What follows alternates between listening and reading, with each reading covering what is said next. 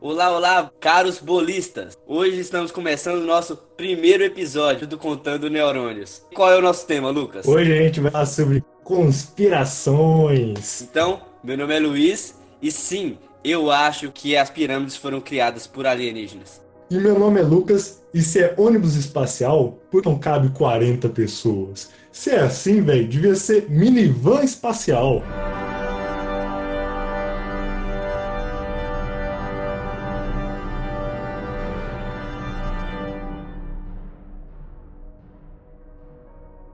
Lucas, qual foi a primeira conspiração aí que você trouxe pra gente? Então a clássica, né, velho? A que tá muito em alta hoje em dia aí, a teoria da Terra plana.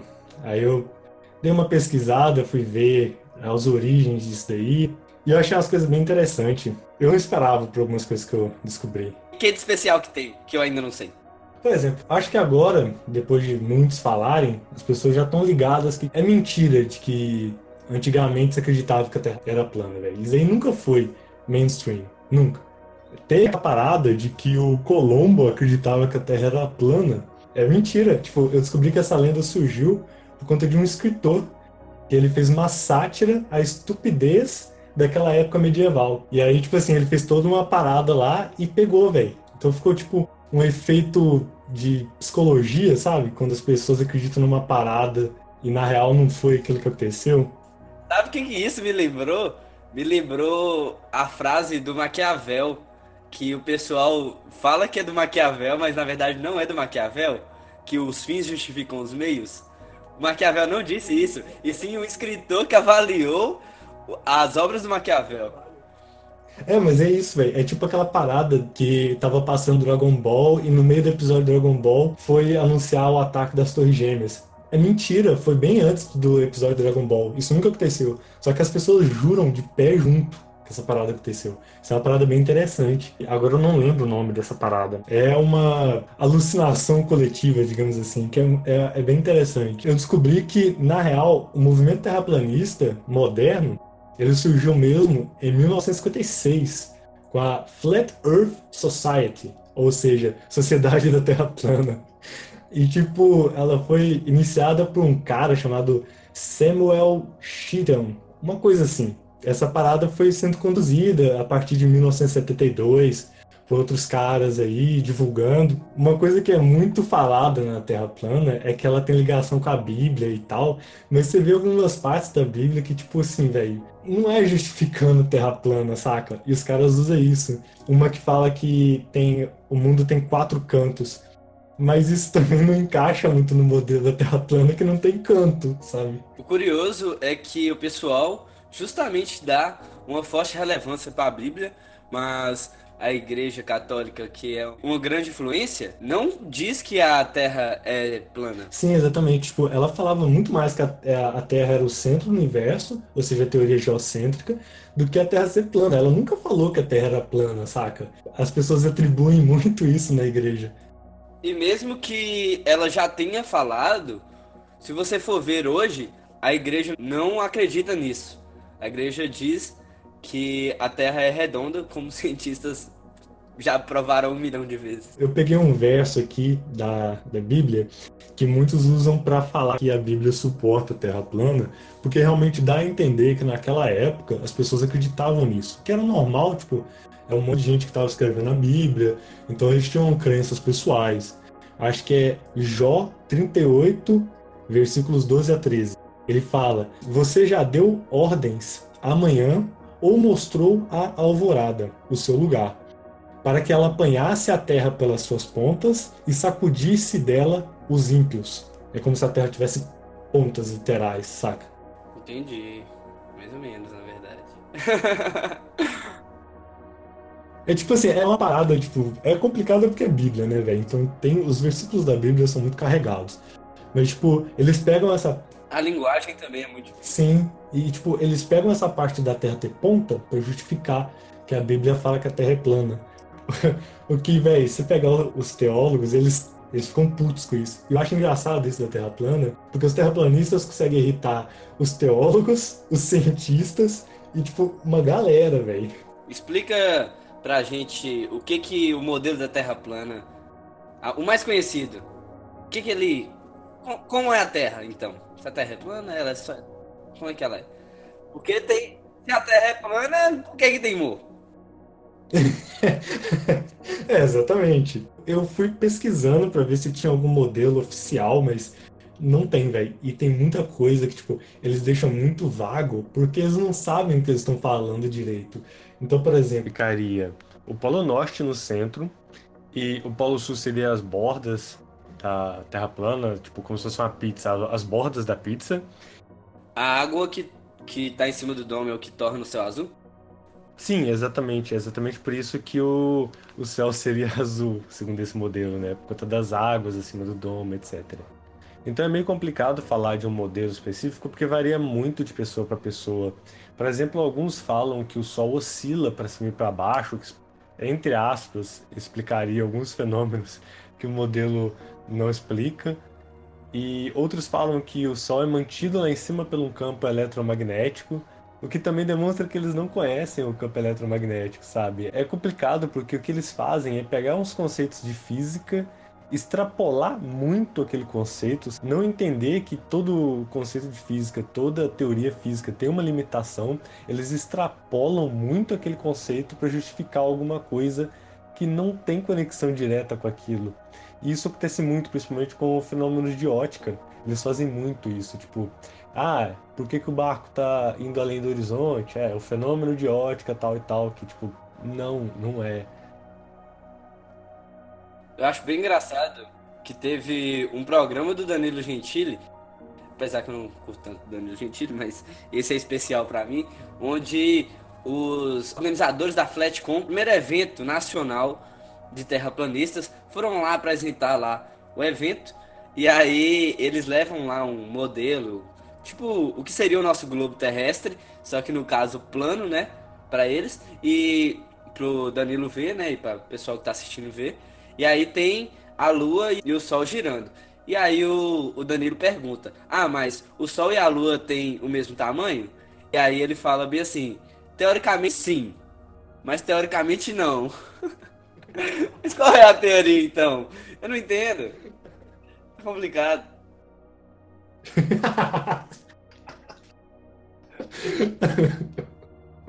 Mas sabe qual é o problema? Uma parada que eu percebo muito em terraplanista é que eles não sabem metodologia científica. É, que é comum, né, velho, na, na população em geral.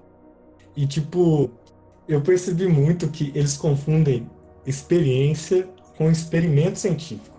O que é totalmente diferente. Experiência é a, a, parada que o manual do mundo faz, saca? Ah, joga uns negócios aqui e vê umas paradas massa. É para você ver as coisas. Mas você não tá tirando dado científico daquilo ali. Um experimento científico, você tem que ter dado, erro, você tem que ter uma projeção de propagação de erro, você tem que ter uma série de coisas criteriosas para fazer. E eles ignoram completamente essa parada, sabe?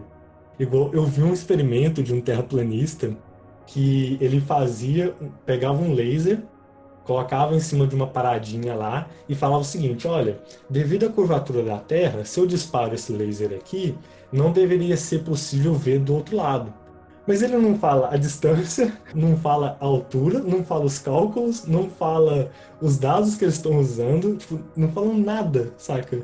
E aí eles falam: olha, tá chegando o laser. O experimento mais famoso que o pessoal trata como verdade para comprovação da Terra plana é quando você coloca uma régua pro horizonte e aí você vê se o horizonte tem curvatura ou não. O que, que você acha disso? então, eu acho que tipo isso é um problema que eu tenho percebido que é a falta de noção de cálculo que as pessoas têm na, em geral.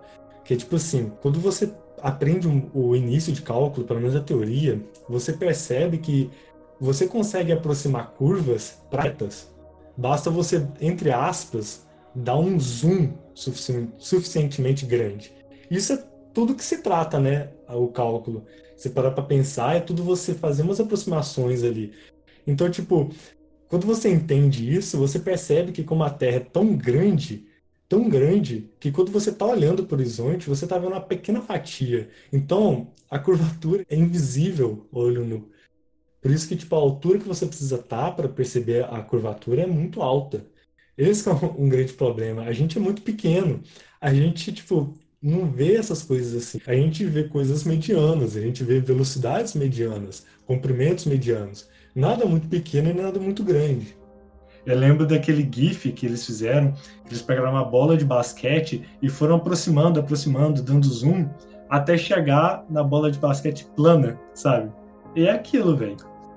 É, outra coisa que eu, quando eu tava estudando para esse episódio, eu reparei é que os canais do YouTube que levam a sério é, e acreditam na Terra plana, defendem o modelo da Terra plana, eles têm uma tendência em falar que eles só acreditam em experimentos empíricos. O que, que quer dizer empírico e aonde a gente pode chegar nesse tal empirismo? Então, né, tipo, é meio deturpado o sentido de empirismo. A gente vai abordar um pouco melhor essas questões de ah, experimento empírico, essas coisas assim, no episódio de metodologia científica. Mas assim, basicamente para eles, empírico é tudo que você consegue testar assim na sua frente e ver, sabe? Só que é complicado você falar isso porque eles não fazem experimentos. É o que eu falei, eles estão confundindo experiência com experimento, sabe? É diferente. O que eles estão fazendo é experiência e às vezes muito mal controlada também. Eu vi um cara no YouTube pegando uma bola colocando uma lanterna e usando aquilo para refutar o modelo do globo. Eu fiquei, mano. tipo assim, velho, não tem controle nenhum, não tem medida nenhuma. O cara não mediu o ângulo, ele ficou girando a, bolinha, falando: tá vendo? Ó, tá 23,5 graus agora. Eu falei assim: não, velho, não tá. Claramente não tá. Então, essa é uma das paradas que, tipo, incomoda bastante. Às vezes é um pouco triste porque não tem conhecimento de como fazer um experimento, sabe? Porque para você fazer um experimento não basta só você pegar uma bolinha, uma lanterna e olhar se a luz está batendo na lanterna, ó, na bolinha. Você tem que medir aquilo, tem que ser uma coisa mensurável. Por isso que às vezes eu falo que o modelo da Terra plana não é um modelo em si, é só uma parada alegórica que eles falam, sabe? É, eu posso falar que se você for pegar o significado de experiência afim, experiência é algo subjetivo. Porque imagina, quando você fala, ah, eu tive uma experiência de tal coisa, você leva justamente para a subjetividade. Você vê que experimentos e experiências são diferentes, porque experimentos têm que ser replicáveis de uma maneira que outras pessoas tenham os mesmos resultados que você. O mais importante de um experimento é os dados. É o que você consegue escrever e colher. Se você não tem dados, não é um experimento. Tipo assim, por definição não é um experimento. Porque se você não fez propagação de erro, você não sabe qual é o limite desse experimento. Uma coisa que as pessoas não sabem é que todo experimento tem um limite, tem um erro envolvido. A gente precisa saber calcular essa parada antes de falar que é um experimento que eu provei, sabe? É, Para mim, experimento irrefutável é uma coisa que não tem sentido lógico, porque justamente todo experimento tem uma margem de erro. Falar que um experimento é irrefutável é você falar que ele não tem erro, é você quebrar uma lei física fundamental, sabe? Agora entrando um pouco no o que seriam os erros do modelo da Terra plana, eu não quis trazer nenhum que seja muito complicado de entender, porque a gente está falando. Então tem que ser uma coisa que dá para explicar só ouvindo. E eu acho que o melhor, que exemplifica muito claramente, é o sol da meia-noite. Para quem não sabe, o sol da meia-noite é um efeito que ocorre porque a Terra está ligeiramente inclinada no sentido que ela roda em torno do Sol. Você imagina que ela está ali girando em torno do Sol, só que o giro dela em torno dela mesma não está a 90 graus, ela não está retinha, ela está meio torta. E é isso que gera, por exemplo, algumas estações do ano, essas coisas assim. Alguns certos lugares do planeta, por conta dessa inclinação, vai ter sol por seis meses e noite por outros seis meses. Isso ocorre porque você pensa que ela está girando inclinada, então um lugar ali em cima vai ficar sempre olhando para o sol. Aí o que ocorre é que para quem está naqueles lugares é como se o sol ficasse rodeando o horizonte. Ele nunca desce, sabe? Às vezes ele pode dar uma subida, uma descida, mas ele nunca desce no horizonte. Ele nunca se põe. É, ele nunca se põe. Isso acontece muito nos polos do nosso planeta, Polo Norte e Polo Sul, justamente porque eles têm uma variação muito pequena quando a Terra gira, sabe? Tipo, eles normalmente se mantêm praticamente no mesmo lugar quando a Terra está girando. Isso, exatamente. Então você pode ver que isso ocorre nos dois polos, no Polo Sul e no Polo Norte. Você tem várias filmagens é tipo de pessoas diferentes mostrando isso. Tipo, não é difícil de você achar. Você pode colocar no YouTube Sol da Meia-Noite, que você acha tanto no norte quanto no sul. Então, no modelo da Terra plana, é impossível você explicar isso. Porque se você parar para pensar, como que um lugar, por exemplo, na borda, que seria no caso o Polo Sul, vai ter sol o dia todo, sem o que o sol fique parado, sabe? Porque se você tá ali na borda, o sol se move, na hora que ele se move, ele se afastou de você, não vai ter mais sol ali. Então, isso é um, uma falha muito clara do modelo. E eu fui pesquisar para ver se tinham alguns caras falando sobre isso, é, para umas refutações, sabe? Como que isso encaixaria no modelo da Terra plana. E eu achei muito engraçado que eles falam que no Polo Norte funciona no modelo da Terra plana, porque o Sol pode ficar girando em torno do Polo Norte. Mas isso não funciona para o Polo Sul. Isso também ocorre no Polo Sul. Justamente porque a Terra é um globo. Então. Isso varia entre os dois, dependendo de qual parte da rotação da Terra em volta do Sol ele está tá acontecendo, certo? Exatamente. É, se tiver no extremo oposto, um vai estar tá de dia e o outro vai estar tá de noite. Se for para o outro oposto, aí um vai estar tá de noite e o outro está de dia, uma coisa assim. Só que não tem como você mostrar isso no modelo da Terra plana. Por acaso, estaria certo Nando Reis que isso só pode acontecer quando o segundo sol chegar? Bom, se o segundo sol chegar, aí ok. Aí eu acho que funciona. Mas assim, e tem umas paradas muito engraçadas, porque é confusão de, de compreensão, sabe? Por exemplo, é muito comum você ver terraplanista negando gravidade, sabe? Eles falam que a gravidade não existe, o que existe é a densidade. Só que, véi, os objetos mais densos só sobem ou descem por conta da gravidade, sabe? É tipo, é um efeito consequente da gravidade. Vou usar alguns termos aqui porque é meio complicado explicar isso sem um papel. Você não consegue explicar por que, que corpos com densidades menores sobem e corpos com densidades maiores descem, no caso. Isso só é possível ser explicado pela gravidade, porque você vê que existe uma força de empuxo, que é uma força por conta que você está imerso num fluido, e você pode imaginar que o fluido é cheio de bolinhas pequenininhas, que seriam as partículas, e essas partículas vão se chocando com o objeto. E à medida que ele se choca com o objeto, quanto mais profundo você está nesse fluido, mais essas partículas vão estar tá agitadas. E aí essas partículas vão pressionar mais o objeto. E se o objeto tiver é, uma densidade baixa, essas colisões vão ser maior do que o peso do objeto. E aí o que acontece é que ele sobe. Então, tipo, o sol da meia-noite é um fenômeno que é muito claro é, de falha no modelo da Terra plana, que é explicado pelo modelo do globo muito facilmente. E eu acho que o mais importante da gente perceber é que precisa ter dados. Experiência não é experimento. Isso é o importante.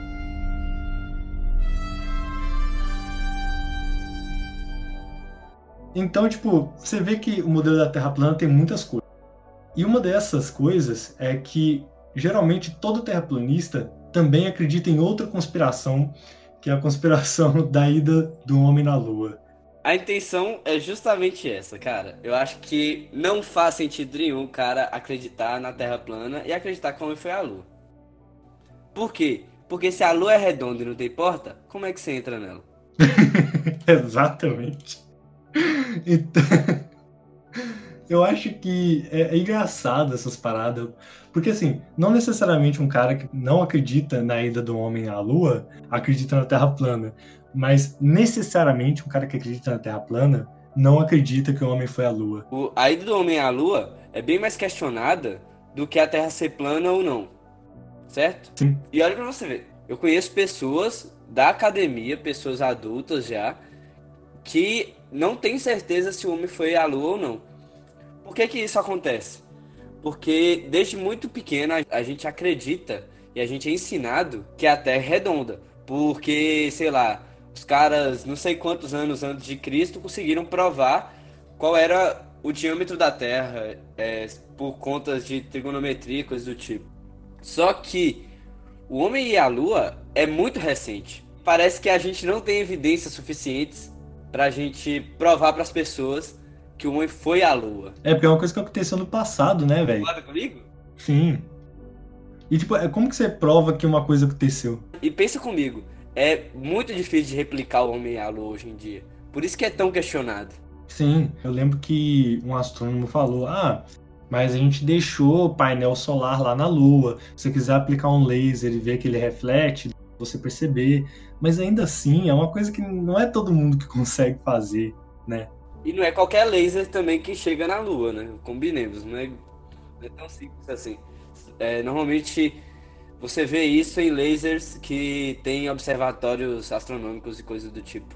E em algumas madrugadas dessa aí que eu e o Lucas passamos conversando sobre isso, pra gente conseguir chegar nesse tema, é, a gente ficou horas conversando sobre uns canais no YouTube que a gente achou sobre como não ter ido à Lua. é cômico, mas é preocupante porque é muito difundida a cultura do homem não ter ido na Lua. E é incrível isso. É, mas tem alguma coisa, alguma evidência que mostra que o homem não foi na Lua? As pessoas usam justamente muito dos vídeos que a NASA transmitiu ao vivo para o mundo inteiro em 1969 para poder refutar ou tentar refutar que o homem não foi à Lua e que tudo isso na verdade foi uma produção cinematográfica aí do Walt Disney. E isso voltou à tona agora com os 50 anos que o homem foi na Lua.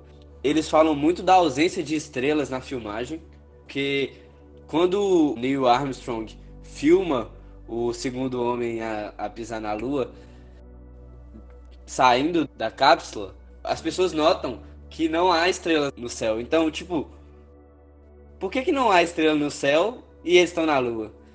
É, muito disso é explicado justamente porque as câmeras, em geral, hoje em dia, elas são fotometradas. Fotometradas é quando você tenta fazer aquela imagem ficar nítida.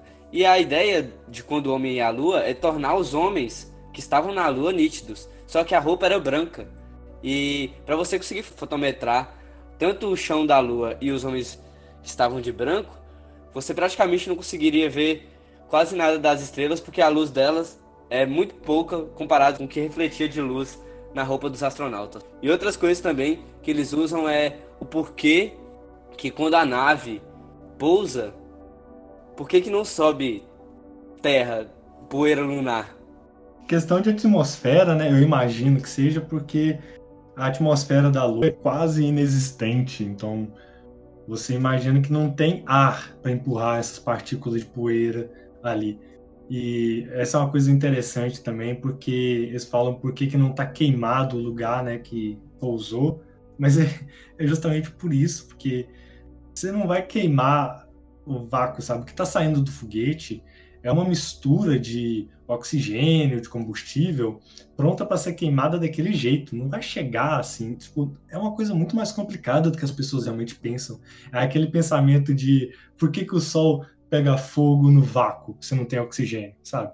Porque não é isso que está acontecendo. No caso da Lua, não pega fogo justamente porque não existe oxigênio ali. E eu acho que o oxigênio que é usado para propulsão que tem ali é rapidamente consumido pelo fogo que sai dos propulsores.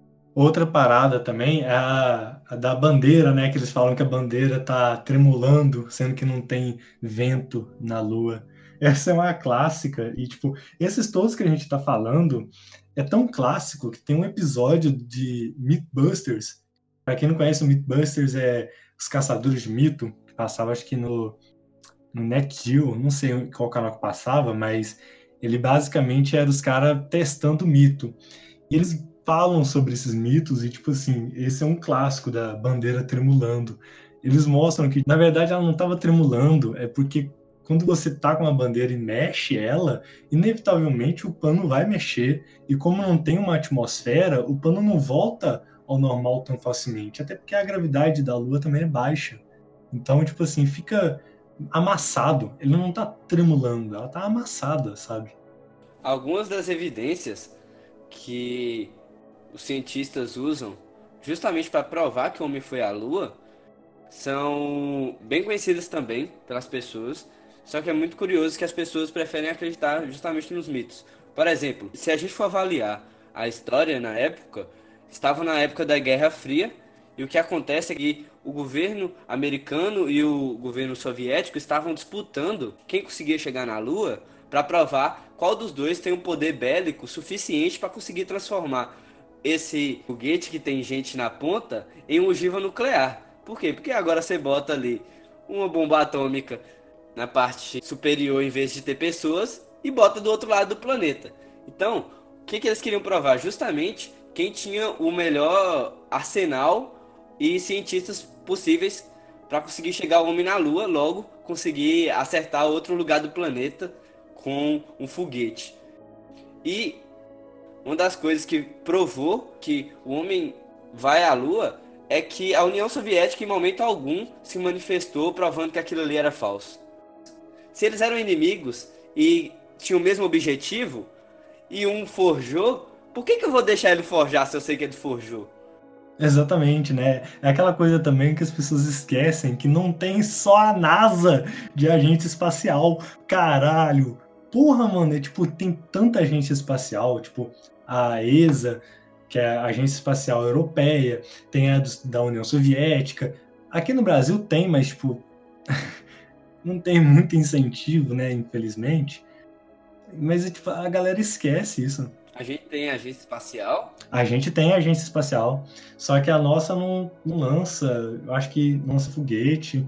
Eu acho que lança satélite, se eu não me engano.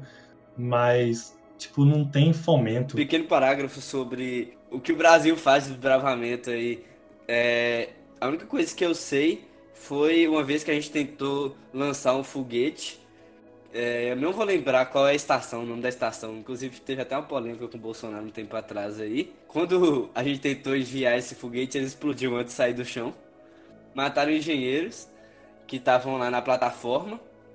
E também, é, alguns anos atrás, acredito que três anos atrás, é, houve a proposta de uma missão chamada Garateia, que foi uma proposta da gente enviar um satélite com alguns organismos e tal, para a gente poder ver como o organismo se comporta distante da atmosfera que a gente tem.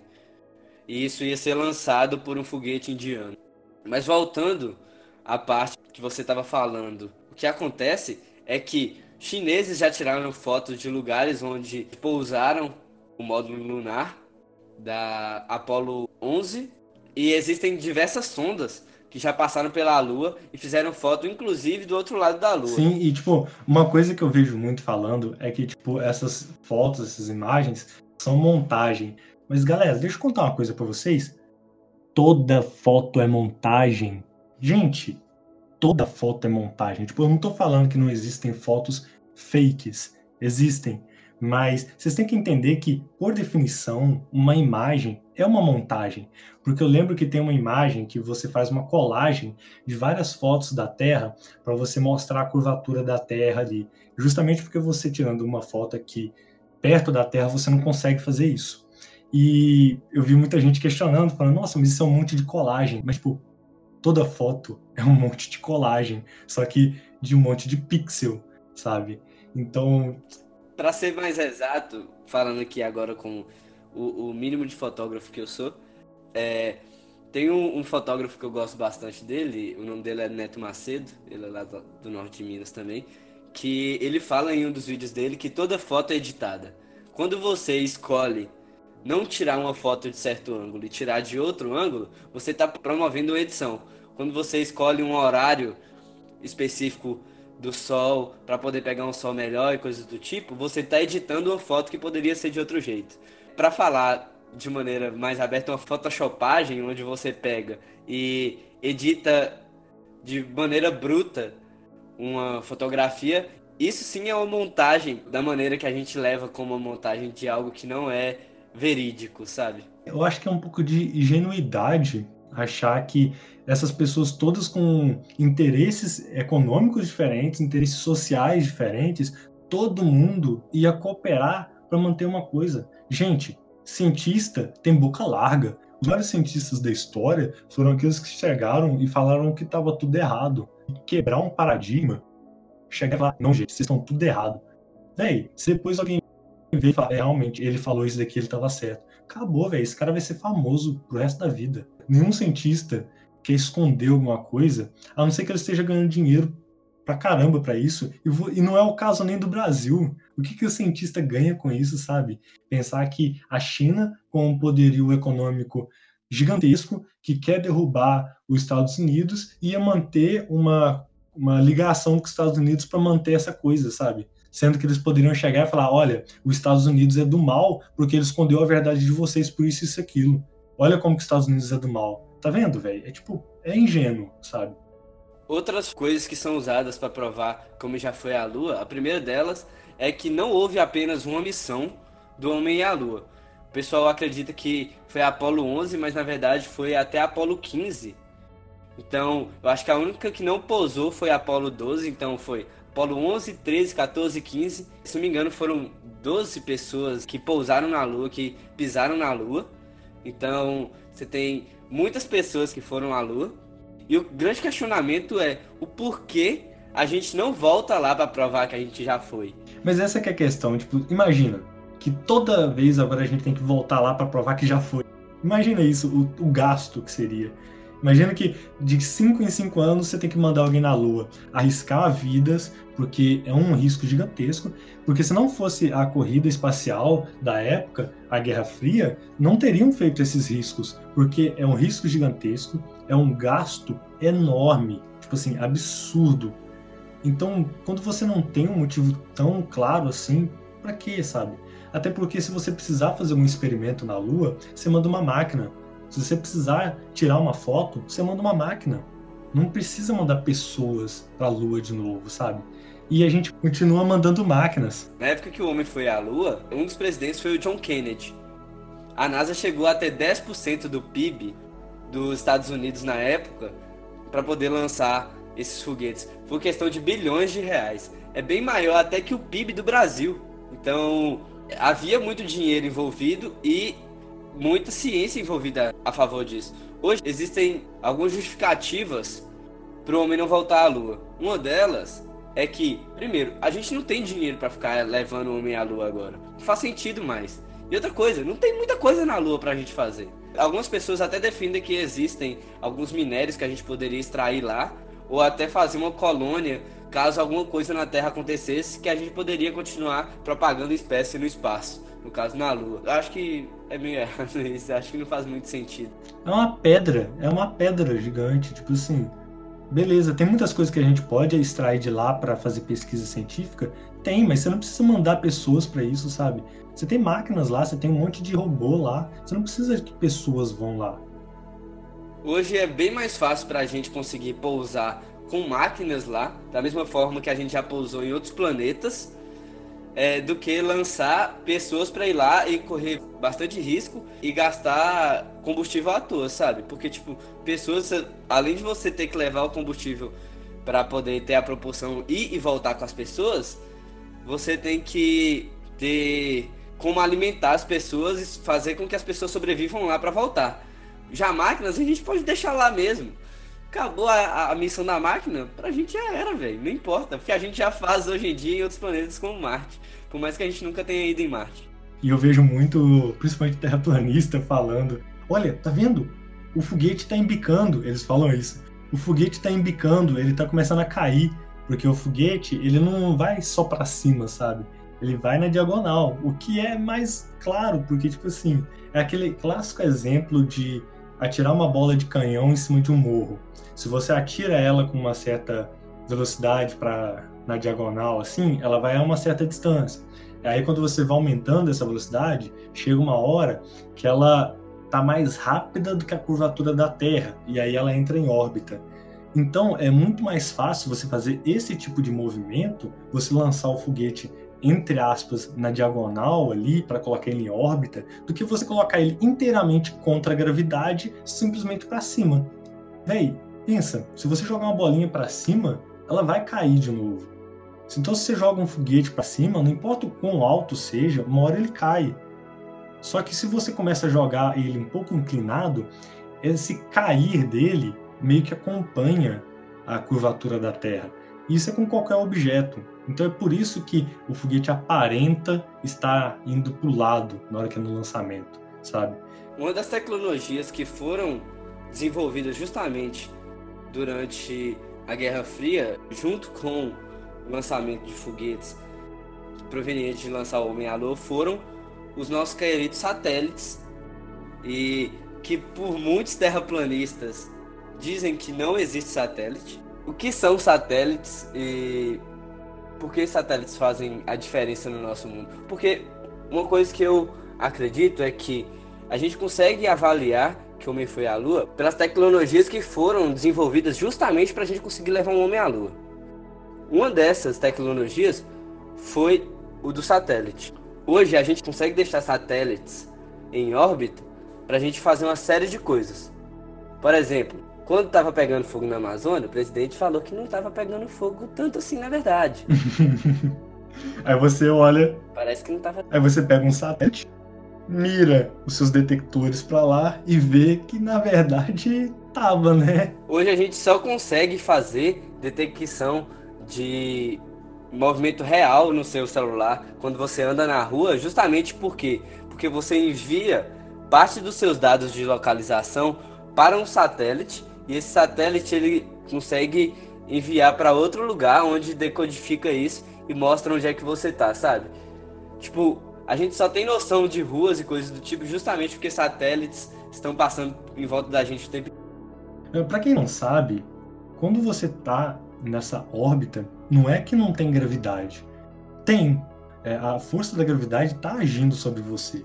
O que acontece é que você está com uma velocidade tangencial, forma que você avança para frente e para baixo. Só que essa combinação de movimentos, você vai meio que seguindo um círculo. E, e esse círculo é justamente a órbita. Então você meio que está caindo para sempre, uma coisa assim, sabe? Essa que é uma coisa que as pessoas não entendem. Mesmo que você tenha a sensação de não gravidade, né, quando você está, por exemplo, no ônibus espacial, que eu fiz a piadinha no início, é, você tem gravidade ali. Só que o que acontece é que aquela sensação é criada por você estar, entre aspas, caindo, sabe? Você está nesse movimento perpétuo ali. Você acha que seria viável para algum governo, como o governo dos Estados Unidos, tá bancando uma farsa tão grande assim, porque hoje a gente ainda tem é, astronautas na órbita da Terra. Será que até hoje a gente está mentindo para a humanidade que o homem foi à Lua e que o homem, na verdade, nunca esteve fora da Terra? Fica aí a reflexão. É, primeiro que se fosse o caso, para que continuar gastando tanto dinheiro? E outra, por que, que outros cientistas que são contra? Porque, gente, cientista não é amiguinho, não, gente. Vocês têm que entender isso, que o que mais um cientista quer é ferrar o outro, saca? Mostrar que a descoberta do outro está errada. O que mais tem é isso. Então, por que, que um cara que está lá na China, na, na Rússia, trabalhando na agência espacial deles, iria ficar perpetuando essa coisa, sabe? É tipo, é igual eu falei, é ingênuo pensar isso. É, eu acho que essas conspirações que a gente tem, elas são históricas. Só que hoje em dia ainda existem outras conspirações, outras que vão além da nossa imaginação e da nossa história. Você conhece alguma? Então, eu tava dando uma olhada, né? E eu achei uma um pouco interessante, que é o dos Estados Unidos está transformando os sapos em gay. É, você não ouviu errado. É justamente isso. E a principal fonte de propagação disso é um jornalista americano chamado Alex Jones. Tanto que tem um monte de meme dele falando isso. E eu fui pesquisar um pouco mais a fundo e é bem interessante como que surgiu isso, porque começou como sendo é, armas químicas que transformavam os inimigos em, em homossexuais, começou sendo assim. Depois foi evoluindo, foi mudando, e aí começou a falar que estavam jogando esses químicos na água e que os sapos estavam os sapos estavam se tornando homossexuais por conta disso. Mas o, o sapo era gay ou o sapo virava gente gay? Não, o sapo vira gay. É, é, é tipo isso. É um químico que faz isso. É, é, engraçado, mas é um pouco triste também. Como assim uma arma química que faz os outros virarem gays? Como se isso fosse uma arma química, sabe? Qual o sentido disso? Não faz sentido na essência da parada. A parada é que quando você torna um soldado gay, ele perde o foco na guerra, né? Um problema. Aquele monte de homem gostoso correndo pelos cantos de batalha, é complicado. é verdade, é verdade. Eu tava dando uma olhada sobre os assuntos que a gente já falou é, eu me deparei com um vídeo de um biólogo na internet, que é o Davi Calazans do canal Ponto Comum no YouTube, inclusive muito bom, que ele fala sobre uma teoria da conspiração que estava ganhando alguns adeptos, que é pombos são robôs. o mais interessante é você pegar primeiro de onde é que nasceu de um cara de aproximadamente 20 anos por aí, que é meio lunático, provavelmente. Inclusive a palavra lunático é muito boa. Por que é lunático? Mano, desceu o cara que vive no mundo da lua, alguma coisa assim. Porque eu sei que no inglês o equivalente a lunático é Moon Man, é tipo homem da lua, uma coisa assim. Então provavelmente é isso. Ele propõe que pombos são robôs justamente porque nós nunca vimos nenhum pombo bebê. Agora você me prova. Se não existe bebês pombos, como é que existe pombo adulto? E aí inicia a teoria da conspiração. Ele diz que o governo matou todos os pombos e trocaram os pombos por robôs, porque agora eles conseguem monitorar a gente o dia inteiro, em qualquer lugar, porque existe muito pombo. Tudo isso é uma enganação do governo. Acreditem. Eu confio. Eu, eu atesto. Eu acho que é verdade. Mano, você já viu algum, você já viu algum pombo bebê, velho? Eu nunca vi.